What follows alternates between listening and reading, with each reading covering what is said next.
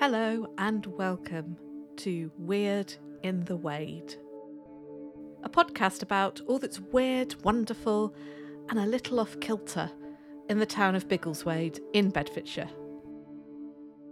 Each episode, I'll tell you a tale of something strange and unique that has happened in this most English of market towns or its surrounding area.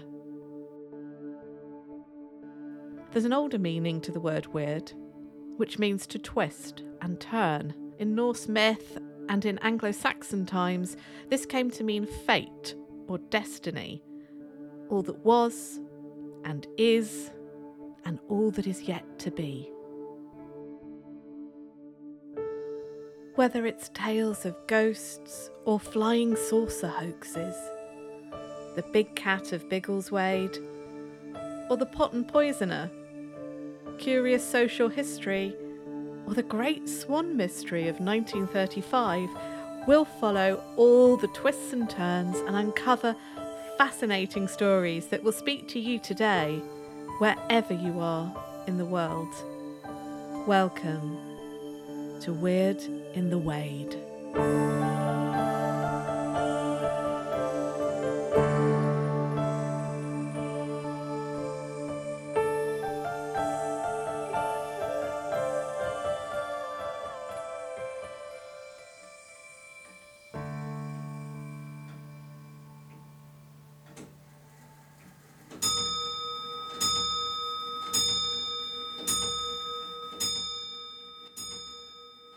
January 1845. On a cold night, just north of Bedford, Dr. James Walker shrugged on his thick overcoat, then reached for his top hat. He'd just paid a visit to a patient, a farmer with a raging fever. He'd done all he could and promised to visit the next day, when hopefully the fever should have broken. The farmer's wife had insisted on seeing him to the front door, a candle flickering in her trembling hand. Now, Mrs. Harbord, do you need me to go over anything again for you? No, doctor, thanking you, doctor. Sir, are you sure you don't want old Joe to take you on the cart back into town? It's not a nice walk after dark. It is not a long walk, though, Mrs. Harbord. And the moon is bright. I shall be home in half an hour. It's not the dark, nor the length of the journey, Doctor. It's having to pass Black Tom's grave that I am afeard for you, sir. Oh, Mrs. Harbord, do not worry. Those stories are just that stories. And a good thing, too, as they keep the children away from that open sewer there, which is the only foul thing about Black Tom's grave, in my reckoning. The sooner the town approves of a proper covered sewage system, the better. Mrs. Harbord didn't look reassured, but Dr. Walker was determined. Old Joe was an ancient boy with weak eyesight. The pair of them would end up in that ditch at Black Tom's grave if old Joe was allowed to drive the rickety cart into town in the dark. No, the walk would do him good. It was a straight road back to Black Tom's grave and then into Bedford. There were trees on either side of the lane as he walked, skeletal branches dark against a night sky lit silver by a bitterly bright moon. Black Tom's grave was in his thoughts as he walked. There was no grave there that Walker was aware of. It was just local superstition and folklore, the kind of thing his father had a passion for collecting.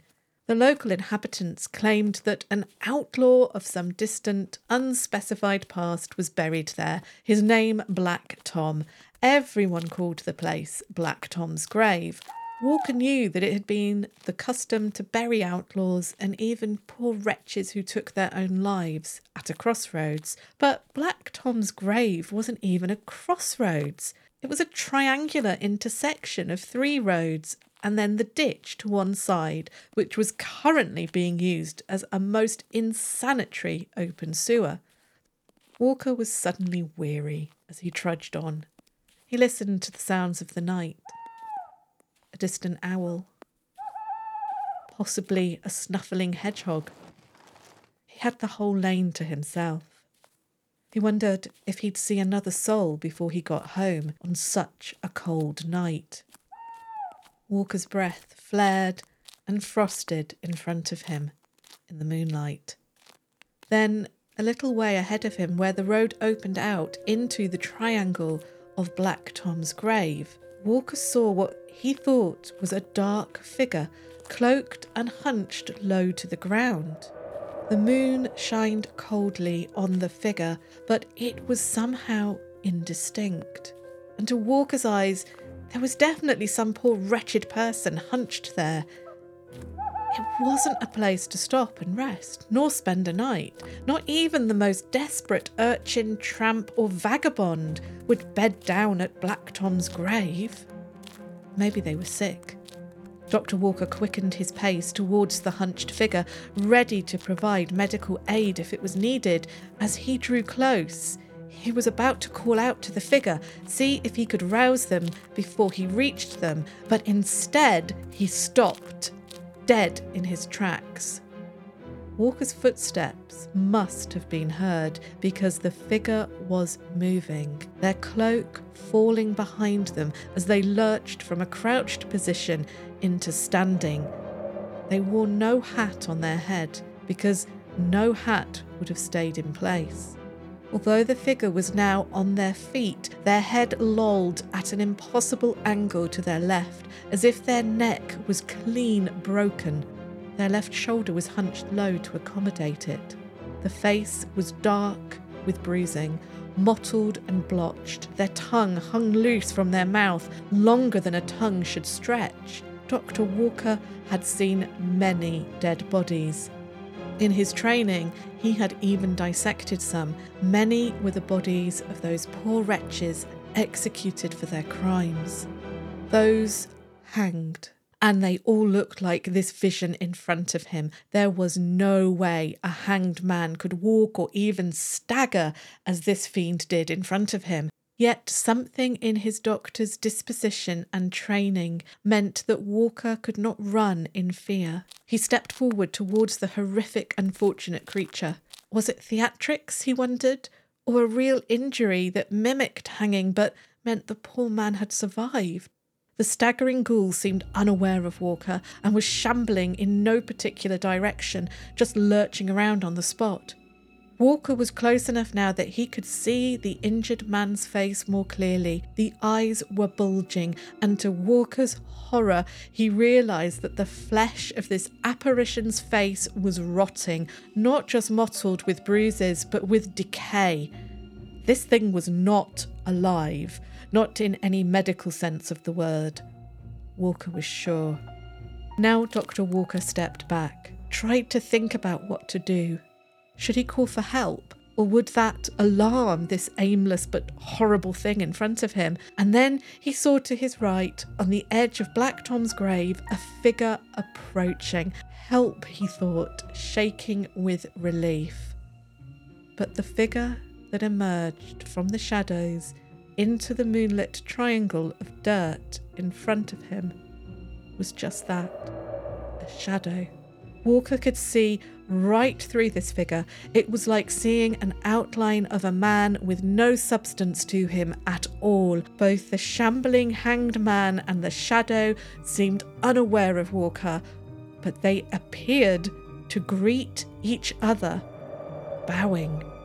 Walker's heart was thumping hard. His ribs ached. He could feel a cold sweat trickling down his back. His head swam and stomach lurched, and Walker doubled over as if to vomit. He wasn't sick, but a wave of cold disorientation drenched him. He looked up from his bent position to see the creature take one lurching stagger towards the shadow phantom, and then they both vanished. Now Dr. Walker was sick. He staggered backwards and sat on the cold ground with a thud, his throat sore, his mouth dry, rancid. Had he just seen Black Tom, the phantom highwayman? What was the shadow figure he had seen at the end? Was he losing his mind? For many years, Dr. Walker did not tell a soul of what he saw that night. He became convinced that the noxious fumes from the sewage ditch itself was the cause of his hallucination. He doubled his efforts to have that ditch covered and a decent sewer system built in Bedford. In 1849, the town board finally gave permission for the sewer to be built, though it was not completed until the 1860s. Maybe it was the fumes from the sewer that upset Dr. Walker that night, but he was not the only person to see two ghostly figures haunting Black Tom's grave in the 19th century and beyond. Sightings have been as recent as the 1960s and the 1990s, when a decent sewage system had long been in place. So, what is haunting Black Tom's grave? Welcome to Weird in the Wade. I'm Nat Doig, and today I'm going to tell you the story of Black Tom, infamous highwayman and ghost of Bedford. We'll investigate what we know about this favourite folklore character of the town, as well as learning about other infamous characters whose restless spirits still haunt the very streets they plundered. We'll explore attitudes towards criminals in the 18th and 19th century, as well as today, and ponder if we will ever know who Black Tom truly was. I had to take a few liberties with the introduction. Dr. Walker is an invention of mine because although it is widely reported that there were sightings of Black Tom in the 1840s in Bedford, I could find no detailed first hand accounts. I did find contemporary references to the inhabitants of the Newtown areas of Bedford being troubled by a ghost in the 1840s, but it was written up in the newspaper as if it was common knowledge and there was no need to go into details. What I did discover about Black Tom's grave from the time was that it was frequently mentioned in the local newspapers as a site of an open sewer. The minutes from the town board meetings are reproduced at length as the good and the worthy of Bedford debate what to do with the insanitary conditions. And this got me wondering if there was a link between this health hazard and the ghost sightings. I have Dr. Walker wonder if he is hallucinating because of the noxious fumes from the sewage, but this might not be the only explanation. I am aware of another town in Bedfordshire using the story of a ghost and the fear it created to encourage improvements to be made to the streets. In 1934, Markyate Church in the south of the county had been petitioning for street lighting to be installed along the lane to the chapel. Finally, the vicar complained that parishioners were afraid to come to church for evensong due to the fear of a phantom white lady on a horse haunting the dark path. Lights were soon installed after the haunting was reported and funds were raised. So maybe the ghost stories of the 1840s connected to Black Tom's grave were playing a similar role, possibly keeping children away from the area and adding to the unsavoury nature of the place, making it all the more urgent to clean up that ditch but the area was known as Black Tom's Grave long before the open sewer. Yet the first account I can find of Black Tom the person, rather than the place, is in print from an article in 1941, where a diary column in the Beds Times and Independent covers two folklore characters of the 19th century Black Tom and Spring Heeled Jack. Writing a hundred years after the sightings of Black Tom's phantom, the account given is similar to modern versions of his story and also in some key aspects different, but we can come on to that later. Black Tom Town. Not every town can boast an area named after a folklore criminal, but Bedford's Black Tom district is named after just that. Or is it, in fact, named after his ghost? Black Tom is the unofficial name for an area north of the town centre in Harpur Ward. It takes its name from what is now a roundabout but has for many centuries been an important intersection. As I mentioned earlier, the area where Union and Tavistock Street and Clapham Road meet has been known as Black Tom's Grave for some time, and it was this that gave the unofficial name Black Tom to the area. Still today, you can find a Black Tom bakery selling sourdough bread and pubs boasting of the best beer in Black Tom in that area of Bedford. A housing estate in the area is known as the Black Tom Estate, and there is a memoir written about growing up in Black Tom during the Second World War.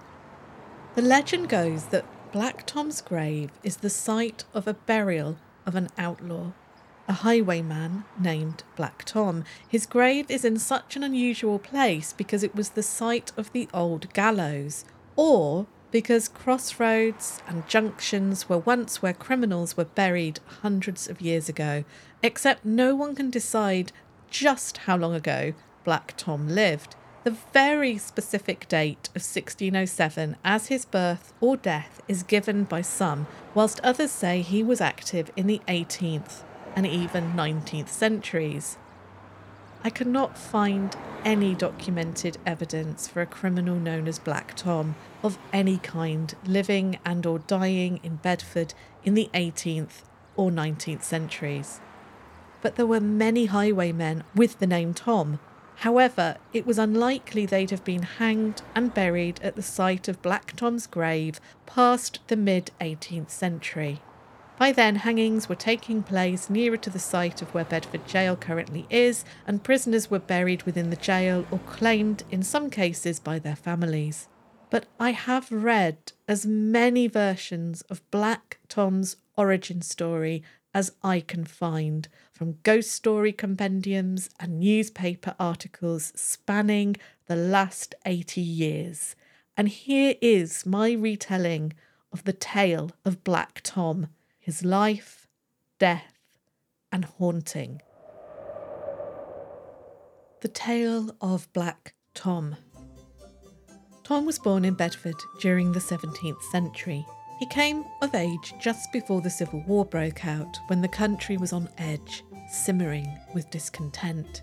He was given his nickname because of his shaggy, raven black hair, an attribute he was very proud of, and his keen brown eyes and tanned skin.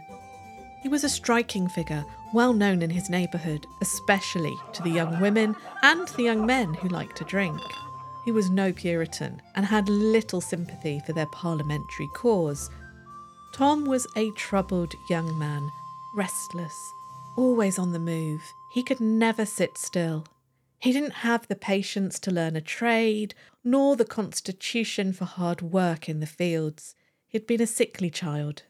He argued with his parents, snapped at his siblings, or led the younger ones astray, taking them drinking. Eventually, his parents had enough and demanded he either contribute to the household or move out. Tom had no intention of moving out of his family's home. It was warm and comfortable, if modest. He needed to find a way to make some money. There had been a lot of travel on the roads lately, as discontent in the country rumbled on. Many errands were being run, and from London to towns north of Bedford, there were many inexperienced and unwary travellers who gave Tom the perfect opportunity, he thought. These gullible travellers were crying out to be robbed. So Tom set himself up as a footpad. He had no horse. He instead would accost wealthy travellers to and from Bedford on foot. With a gleaming dagger, he demanded money, jewels, and if a victim put up a fight or did not comply, Tom thought he was in his rights to cut that man, though he never set out to kill. Now, Black Tom was no Robin Hood. He did not share out his loot amongst the poor or his friends and family equally. But he was generous with his ill gotten gains and protective of those he cared for, so amongst the few who knew of his criminal exploits, he was tolerated and in some cases admired. But his thievery was not going unnoticed. The Sheriff of Bedford was determined to put an end to Tom's activity, and one night the Sheriff's men laid a trap for Tom. Posing as two gullible gentlemen travelling from Bedford to Northampton, they ambled noisily along the road, hoping Black Tom would strike, Tom took the bait, and as he leapt out on the men with the cold metal of his knife gleaming in the moonlight, he was stopped in his tracks when the travellers produced two firearms. Tom was seized and taken to Bedford jail, which was then in St Paul's Square. He was shackled in chains and handled roughly by the jailkeeper. Black Tom was a cunning man and charming. Within a day, he was out of the chains, posing as a polite and helpful prisoner to the jailers. He got a message out to one of his friends, a young woman who that very night came to the jail and distracted the jailer with some flirtatious talk, and Tom was able to make a daring escape. Black Tom was now not just a wanted man, but an outlaw on the run, yet he didn't run far. His neighbours and family accepted him back, hiding him from the authorities. Even those who did not approve of his thievery were in awe of his ability to escape from the jail and the sheriff's men. No one was fond of the sheriff. But this was a time of growing Puritanism, and some in Bedford were not impressed by Black Tom's antics and were determined that he would see justice. They were concerned that the people of Bedford were distracted by Black Tom and the tales of his exploits. They were in thrall of him, and they wanted Tom caught. So it wasn't long until the sheriff was sent word of Tom's whereabouts, and he sent 20 men to apprehend him. Tom was tipped off about their approach and he ran as fast as he could south. He was determined not to be caught again and locked up. Being imprisoned was worse than death. He would rather die than be in chains again. Tom ran, but the sheriff's men on horseback were faster. And so, on reaching the River Ouse, Tom leapt into the water. He thought he could make it to the other side, and if he didn't, he would rather drown than be caught again. But the water of the Ouse was thick with weed, and Tom was tangled in it, floundering. He gulped and gasped for air as he struggled to free himself, and then he went under. The sheriff's men fished him out of the river, and all thought he was dead as he lay on the riverbank, even the sheriff but on being rolled over by a kick from one of the sheriff's men, Black Tom suddenly convulsed and spluttered out the water from his lungs, and he breathed again. This only added to his notoriety Black Tom, the outlaw who could not be drowned. Black Tom was sent to the jail and was treated very cruelly there by the jailer and his turnkeys, who had been humiliated by Tom's escape. So when a petition of pardon for Black Tom arrived at the jail to be passed to the magistrate the next morning, the jailer instead threw it on the fire.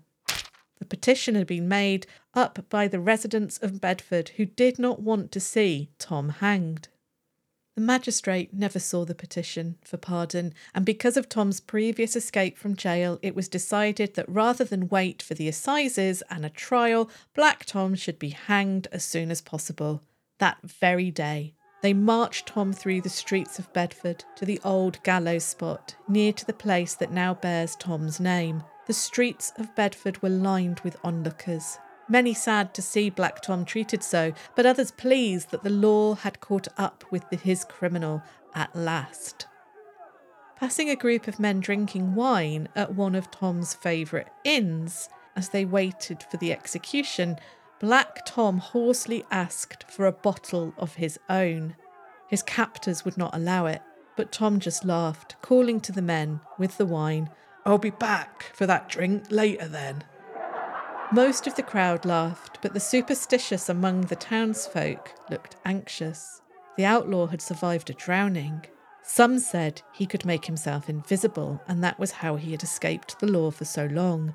Others said the devil was his accomplice. Black Tom was hanged that day, and three separate medical men were found to confirm that he was indeed dead. But the sheriff, a superstitious man, insisted that Black Tom be buried at the nearest junction and with a stake through his heart.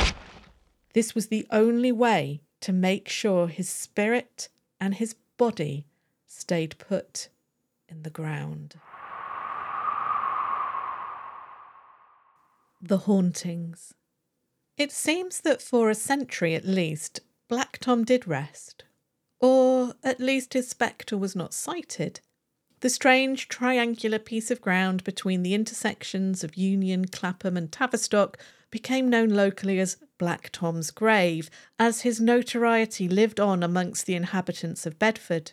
In the mid 19th century, as we heard earlier, new families moved to the northern reaches of Bedford, and that is when Tom's ghost became restless.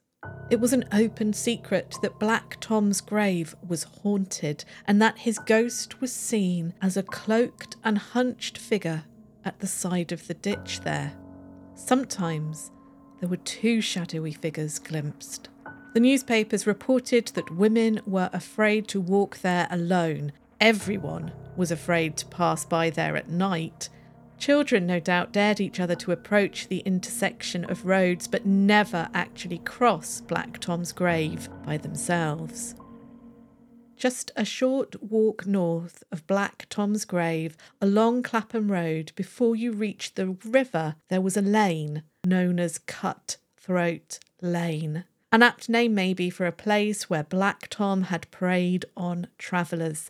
It seems that the Sainsbury's and Aldi superstores off Clapham Road today stand where Cutthroat Lane once was.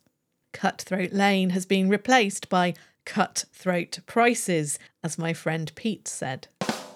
Reports of seeing either Black Tom or his companion Phantom subsided as the 19th century wound into the 20th, and the town of Bedford grew soon expanding on all sides around Black Tom's grave. That area of town took his name unofficially. As time wore on, many locals who knew the area as Black Tom forgot or did not know who it was named for. Until the 1960s, when in 1963, a group of people walking along Union Street towards Black Tom's grave all witnessed a figure in dark, old fashioned clothes, staggering towards them. It was broad daylight. There was no mistaking what they saw.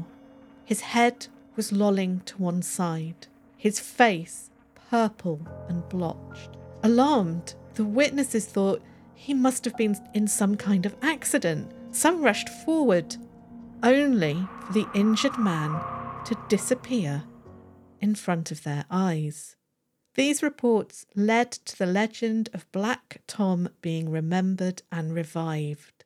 More people reported seeing shadowy figures at the side of the road near Black Tom's grave during the 1960s. Sometimes there were two figures, sometimes just one, but nothing as dramatic as the sighting by multiple witnesses in 1963 was seen again that decade. We next pick up our story in the 1990s. A couple are driving towards the intersection of Black Tom's grave, but they don't know that's what the area is called. They've never heard of Black Tom. They're visitors to Bedford. Both driver and passenger spot a man in what they think is an awfully good fancy dress costume.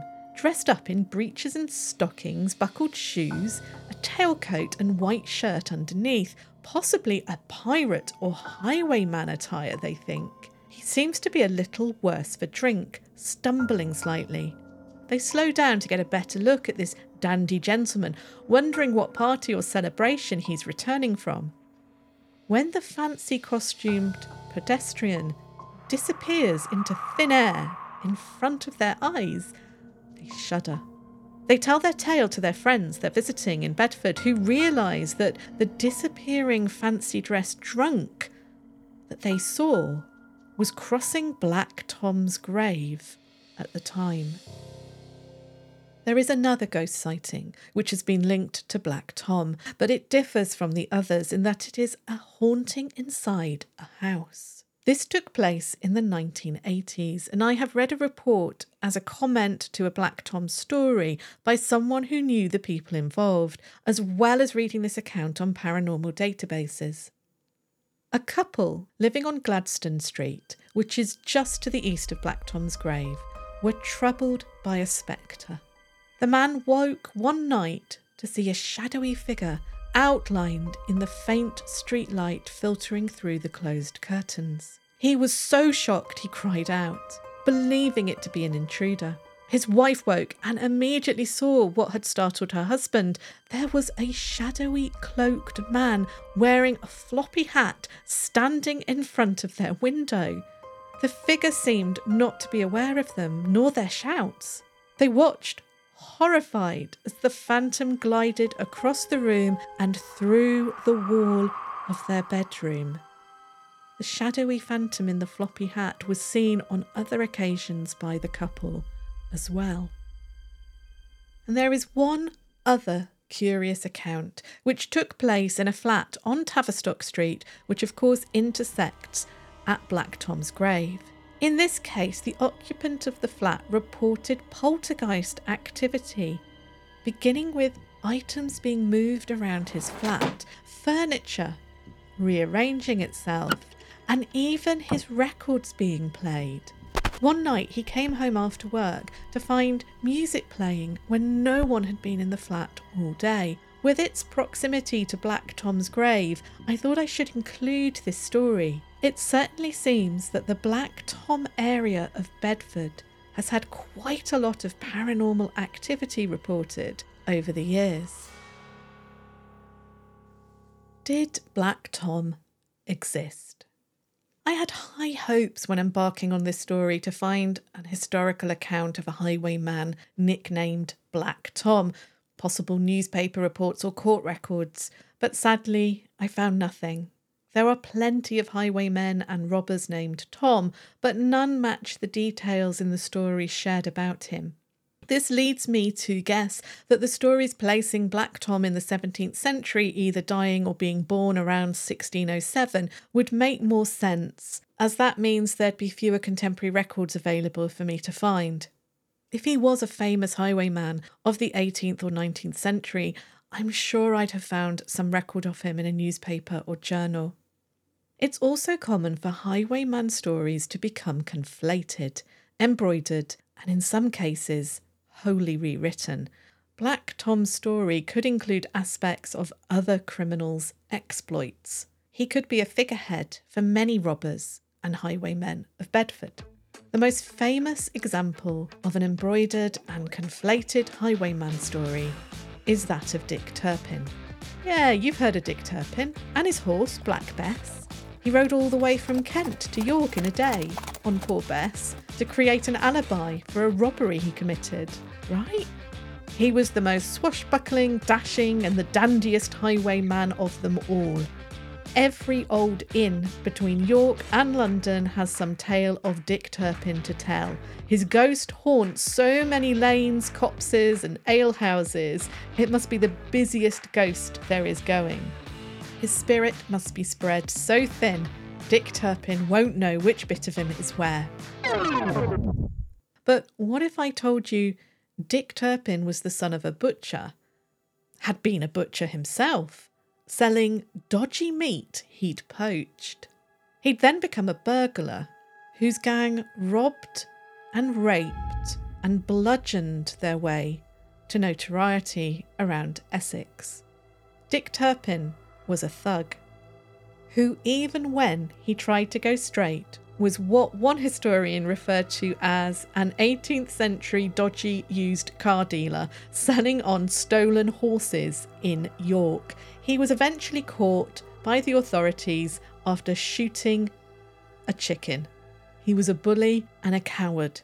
So, why does the legend differ so greatly from the facts? Well, that's quite simple in some ways and complex in others, and understanding it may help us to understand why Black Tom's story is remembered and yet facts are hard to come by. In the case of Dick Turpin, his story began to evolve on the day of his execution, when a ballad was hastily written about him, including as much fiction as fact. Copies were sold to the people of York who attended his hanging. This wasn't unusual. If you've listened to the Potton Poisoner episodes, you'll remember that broadside ballads were sold at executions throughout the 18th and 19th centuries, pretending to be confessions, life stories, and actual poems written by the condemned. They were, in fact, written by enterprising printers and full of artistic license. When Turpin's grave was robbed by body snatchers just days after his execution, it just added to the fascination people had with his life and death. A catchy song was written about Dick about 20 years after his death, and rather than focusing on how he'd been caught for shooting a chicken, how he'd sold stolen horses and dodgy meat, it focused on his exploits as a highwayman, which he had been briefly after some of his gang had been caught for the burglaries and rapes in Essex and highwaymen were viewed as a cut above your usual criminal. It seems since crime has existed, humans have had a fascination as well as a fear of it. And during the 18th and 19th centuries, the British public loved true crime as much as they do today. The true crime podcasts of their day were songs and ballads, books, and then newspaper and journals, publishing salacious details of real crimes and criminals. In the 18th century, several popular books appeared chronicling the deeds of British criminals of the past. And reading some of these accounts from them, I was struck by how similar in some ways they are to the modern true crime genre. They may not have the understanding of psychology or the terminology that we have today, but I noticed that 18th century accounts of criminals often start by saying that there were signs of trouble from an early age. The murderers and robbers were often unruly or disobedient children. Patterns of behaviour are chronicled, but not dissected as we do today through a psychological lens. And there is definitely a hierarchy of crime. And at the pinnacle of that hierarchy in the 18th century were highwaymen and women. And there were highway women, at least two, as well as a highwayman who liked to dress as a woman. But maybe we'll explore that in a later episode. Highwaymen were portrayed as celebrity criminals dashing and devilishly exciting. This was partly down to class. You had to have the ability to ride, get your hands on, and properly look after a horse to be a highwayman. Where a common footpad or robber on foot could be anyone from any background, a highwayman riding a horse was seen as being from a better class of person with breeding and good manners. And there were genuine highwaymen who were gallant only stealing from the wealthy, treating their victims with courtesy, and even paying back some that they robbed. And although we remember nowadays some of their names and stories, like Claude Duval, the gallant French highwayman of Restoration England, making the ladies swoon, many names are forgotten, but their deeds have been collected and attributed to Dick Turpin. For example, the ride from Kent to York in one day is said to have been achieved by William Nevison in the 17th century, although it's probably unlikely that even he did it. But the story stuck to Dick Turpin, and in the early 19th century was so well known it was part of his legend and included in a play about Turpin's life. As the years rolled on, more highwayman stories stuck to Dick Turpin like feathers in his cap, until in the 1970s, a completely fictional Turpin was the hero of a TV series I watched as a child. Although the series was set after the real Turpin's death, most who watched the show were unaware of that and thought the series was based, at least in part, on the real highwayman of the same name. The Dick Turpin we think we know is just a name now, a name that is associated with a fantastical collection of stories, hauntings, and landmarks. He represents not the actual man who bore his name, but all highwaymen. He is a figurehead, a totem of highway robbers. So maybe Black Tom, the real person, is lost to us in the midst of time, but his exploits are not.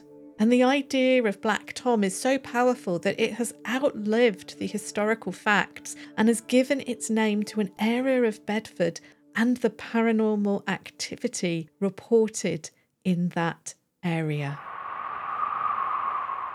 Attitudes to crime. Now, in the 21st century, we're not immune to romanticising criminals, including highwaymen. For one, highwaymen are seen as a distant type of criminal from a past we sugarcoat with fancy fashion and ideas of gallantry. This way of viewing crime through different lenses really struck me when I was searching for stories about Black Tom and the area that holds his name in Bedford, because there was a recent horrific and deeply disturbing murder in that area. In September 2018, 16 year old Cameron Yilmaz was brutally murdered by three 15 year old boys and a 19 year old in Bedford. The murderers filmed Cameron as he lay fatally injured on Snapchat and uploaded it to the internet.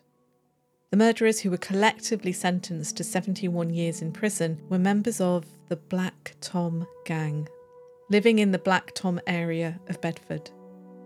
On reading the details of this case, I just felt despair for all the families involved. I felt confusion for why this happened, how it could happen. It also made me think about why I and others would want to read about or tell stories about crime and criminals, whether of the past or present. And I think the answer lies in my reaction to that pointless murder of Cameron, who had his whole life ahead of him. Confusion. We want to understand the world around us. We want to feel safe. We want to know how we fit into it and how others do. Trying to make sense of crime and why it happens is a way to reassure ourselves that it is knowable, that there is some sense to the world, some justice, some balance. But it does mean that we can oversimplify and embellish tales to make them fit more snugly into our worldview rather than actually facing up to the consequences of criminal activity. Highwaymen genuinely terrified the travelling public for hundreds of years. Most were part of a gang. Many murdered as well as robbed. Many injured their victims both physically and emotionally. Stories of their frightful deeds were popular at the time for many reasons. They were seen as a lesson in how to avoid being robbed in how to keep yourself safe. Some stories existed to reassure the public that not all highwaymen were violent, some were gallant and noble. If you were lucky, it would be that type of highwayman that you'd meet on the road. There was also the notion of a Robin Hood style highwayman, an outlaw redistributing wealth, balancing an out of kilter society. This aspect of the story was understandably popular with those who had little and felt the unfair grind of daily life. Most of the stories also end with the highwayman meeting justice. All is set right with the world again. It makes some kind of sense. It reassures. I think it's also why there are so many ghost stories associated with highwaymen and criminals in general. It's as if we can't let them just disappear. They can't rest in peace because we can't rest. As long as there is crime and hurt and violence in the world, unfairness and cruelty, there will be some kind of psychic residue of it left behind, or the unquiet spirits are denied peace in death and will roam restlessly because we're restless. We as a society haven't found a way to live with one another harmoniously. Not yet. The ghost stories live on to remind us that the world is not always as it seems. And I'm not saying that we shouldn't tell stories that involve criminals or those who have committed terrible deeds, either of the past or present. That would be hypocritical of me. But I think we need to always remind ourselves that there are and were victims of these crimes. We should question why these figures are romanticised, or some of them are at least, and why their stories live on far longer than the stories of their victims or just the ordinary folk who had lucky escapes and never met a highwayman. And the story of Black Tom is not all that it seems. But before I tell you about the twist in Black Tom's tale, there is one highwayman more closely associated with Biggleswade I thought I should tell you about, because his story can also shed light on Black Tom's, and is also an illustration of what I just described how we prefer to remember one side of the story to another. Shock Oliver. One aspect of highwayman folklore centres around the names of these outlaws. Many had nicknames Galloping Dick, Blueskin Blake, the gallant highwayman, Claude Duval, the Wicked Lady, and Swift Nick. Shock Oliver is a great outlaw name. His actual name was James Oliver, and reports from about 70 years or more after his death state that he was originally from St Neots, just up the Great North Road from Biggleswade. Some say he was the son of a baker, some a butcher, but it seems he soon lost interest in pursuing the family business. An interesting aspect of his story is that his wife acted as an accomplice and source of intelligence for him. She may have been called Anne, as I have found a marriage of one James Oliver to an Anne in St Neots in the 1780s. But the legend has it that his wife worked as a cook in the George Inn at Baldock. Baldock is just eight miles southeast along the Great North Road from Biggleswade. And in the 18th century, the George was a busy coaching inn. Anne was in a great position to listen to the comings and goings of folk heading both north and south along the road. Servants of wealthy travellers would have unwittingly shared details with her that she could then pass on to her husband and his gang. Shock Oliver's gang could then spring out on unsuspecting travellers, demanding money, jewellery, and fine fabrics and clothes.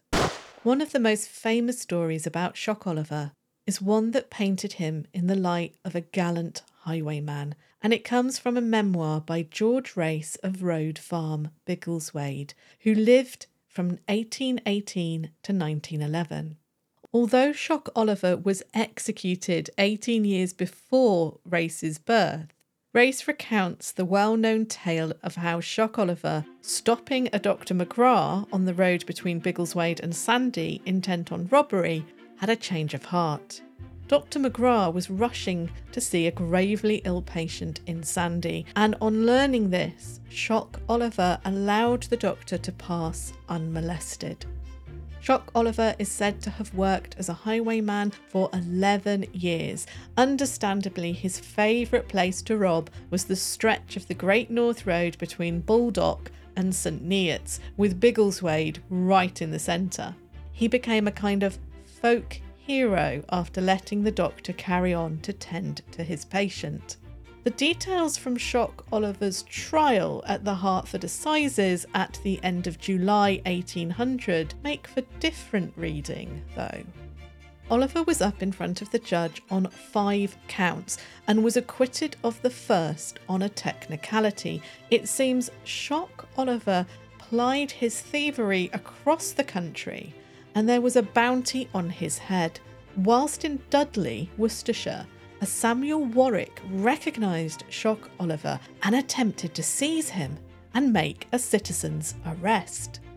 He fired a gun at Oliver, but he did not explain why. He gave Oliver no warning and just shot. Shock Oliver defended himself, firing a pistol back, and then produced another gun but this gun suffered a flash in the pan and a struggle broke out between the men. Shock Oliver brandished a knife and cut Samuel Warwick in a shocking manner, according to the Northampton Mercury, reporting on the 2nd of August 1800.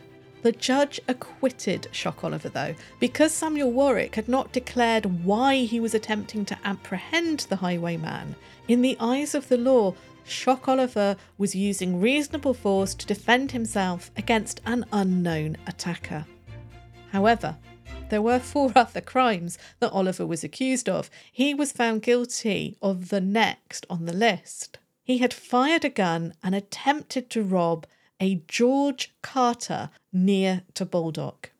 George and his companion, a Mr. Fossey, resisted the robbery, Carter riding in one direction, having recognised Shock Oliver, and Fossey in the other. An alarm was raised and Oliver was apprehended. In later retellings of this daring ride away from the highwayman, it is Fossey who is shot at, but the contemporary sources are clear that it was Carter who was the victim at the trial. We do not know what Shock Oliver's other crimes were because, being found guilty of attempting to rob Carter and firing his pistol at him, he was sentenced to death. Shock Oliver was hanged in Hertford at the beginning of August 1800. Later 19th and 20th century reports say that Shock Oliver's wife brought his coffin back to Baldock, causing quite a public spectacle. One reporter says, as a schoolboy, he saw Shock Oliver's coffin brought through Stevenage on a horse drawn cart. Oliver's wife is described sitting atop it, crying and wailing in grief. The coffin then stayed overnight in Baldock at the George Inn before being taken to St Neots for burial. I haven't found any ghost stories associated with Shock Oliver yet, but if he is going to haunt anywhere other than the A1 between Baldock and St Neots, it's surely going to be the George Inn at Baldock, where his coffin rested with his wife overnight, the place where he gained much of his intelligence. So, although we know that James Oliver was a real highwayman, charged and executed for his crimes, his story has grown since his execution. Articles about him appear in the 1870s, 80s, and the 1900s, each adding pieces to the picture. Nowadays, you can read his story on blogs about Old Baldock and the George Inn, and in Biggleswade, school children designed a mosaic which is on the main bridge over the railway on Biggleswade High Street that depicts Shock Oliver on his horse firing his gun. There is no flash in the pan this time. There'll be a photograph of it and others on the show blog, weirdinthewade.blog. So, in the case of Shock Oliver, most people remember the story of him gallantly letting the doctor continue on his way unmolested, where in fact contemporaries remembered the fact that he'd been shooting at various people and terrorising the neighbourhood with robberies. Could Black Tom have been a similar character? A highwayman who was willing to fight for his life when in danger, prepared to fight to get the loot he was after, but also a generous soul who would allow those in need and the poor to slip away. You see, the curious thing about Black Tom, beyond the fact that I can't find any historical version of him, is that there are sometimes two ghosts seen at his grave. Could there be two Black Toms of Bedford? Well, maybe there were, because there is an historical character called Tom with connections to Bedford whose deeds were so evil they are still remembered nearly a thousand years after he lived. His name was Thomas Dunn, and some claim the Bedfordshire town of Dunstable is named not after him, but named after the king's attempt to capture him. The legend states that Dunstable was founded as a garrison to capture this Thomas Dunn. His life story reads like a nightmare but it's also infused with folklore tropes and imagery, which make it hard to interpret what was really going on. In the next episode of Weird in the Wade, we'll explore the story of Thomas Dunn and investigate if his ghost is also haunting Black Tom's grave. We'll ponder why so many hauntings are connected to crimes, criminals, and their victims. I'm hoping to speak with a very special guest to shed some light on this, and we'll explore local stories like that of Galloping Dick, another Bedfordshire highwayman, and others from further afield, including a heartbroken spectre searching for his stolen goods, and stories of crime from north of the border in Scotland. All next time on Weird in the Wade. But before you go, just some information on the sources I used for this episode and how the story of Black Tom differs in different retellings. A full list of my sources can be found on the blog weirdinthewade.blog, but I found Black Tom's story in many Bedfordshire ghost storybooks, from Damien O'Dell's to Betty Puttick's. It's also covered on various blogs, YouTube videos, and paranormal databases. The retelling of the story since the 1980s seems to be that Black Tom was a highwayman who was captured, and although the residents of Bedford petitioned for a pardon, he was denied it by the evil jailer. He was buried at Black Tom's grave because that's where he was hanged. Why he had a stake through his heart isn't adequately explained.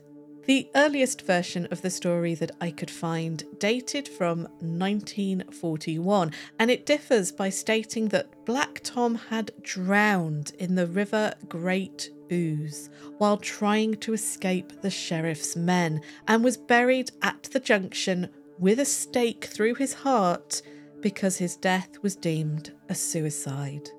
So I took a bit of a storytelling liberty by merging the two versions of the tale into one. In my version, Black Tom jumps into the river to escape his pursuers, but he does not drown. I thought that just being an outlaw or a tragic suicide didn't really explain why his story had lived so long in the local folklore, nor why he would have had a stake driven through his heart. But if he was deemed to have survived a drowning and was hated by the sheriff and the jailer, then being buried with a stake through his heart made more sense. I hope you forgive my embroidering of the tale, but that's how folklore evolves and stays relevant, I think, in the retelling and reimagining of these old stories.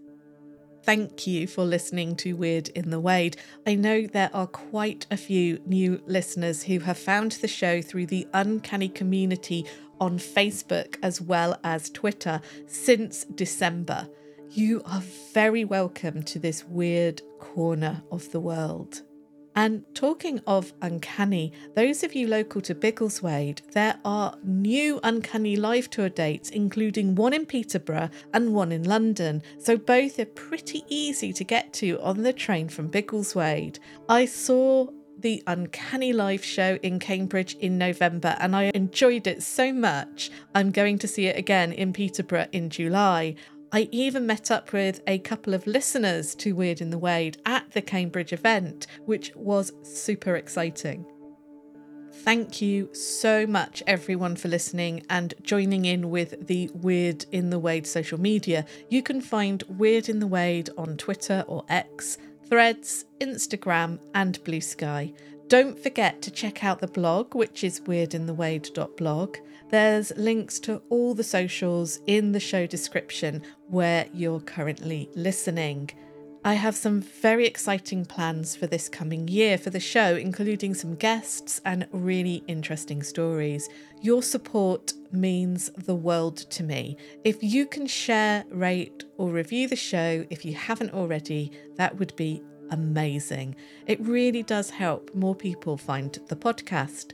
And thank you to all of you who have rated and reviewed the show across Apple and Spotify. Weird in the Wade has over 50 five star ratings now, which is just amazing. Thank you. I do also have a Ko-fi page for the show. Ko-fi is a website which enables listeners to buy the show a coffee or two. All the money I raise goes back into the show, paying for equipment, travel expenses, podcast hosting, and music payments. So anything you can spare really helps the show to keep going and develop. And there is a link to my Ko-fi page in the show description. Thank you to all of you who have supported via Ko-fi in the last month and before, including anonymous donors. And thank you to Fiona, Michelle, and Lorna. Thank you so much. Don't forget if you have any questions, suggestions, or just want to get in touch, you can also email me at weirdinthewade at gmail.com. Weird in the Wade is researched, written, and presented by me, Nat Doig. Theme tune is by Tess Savigear, and all additional music and sound effects are from Epidemic Sound.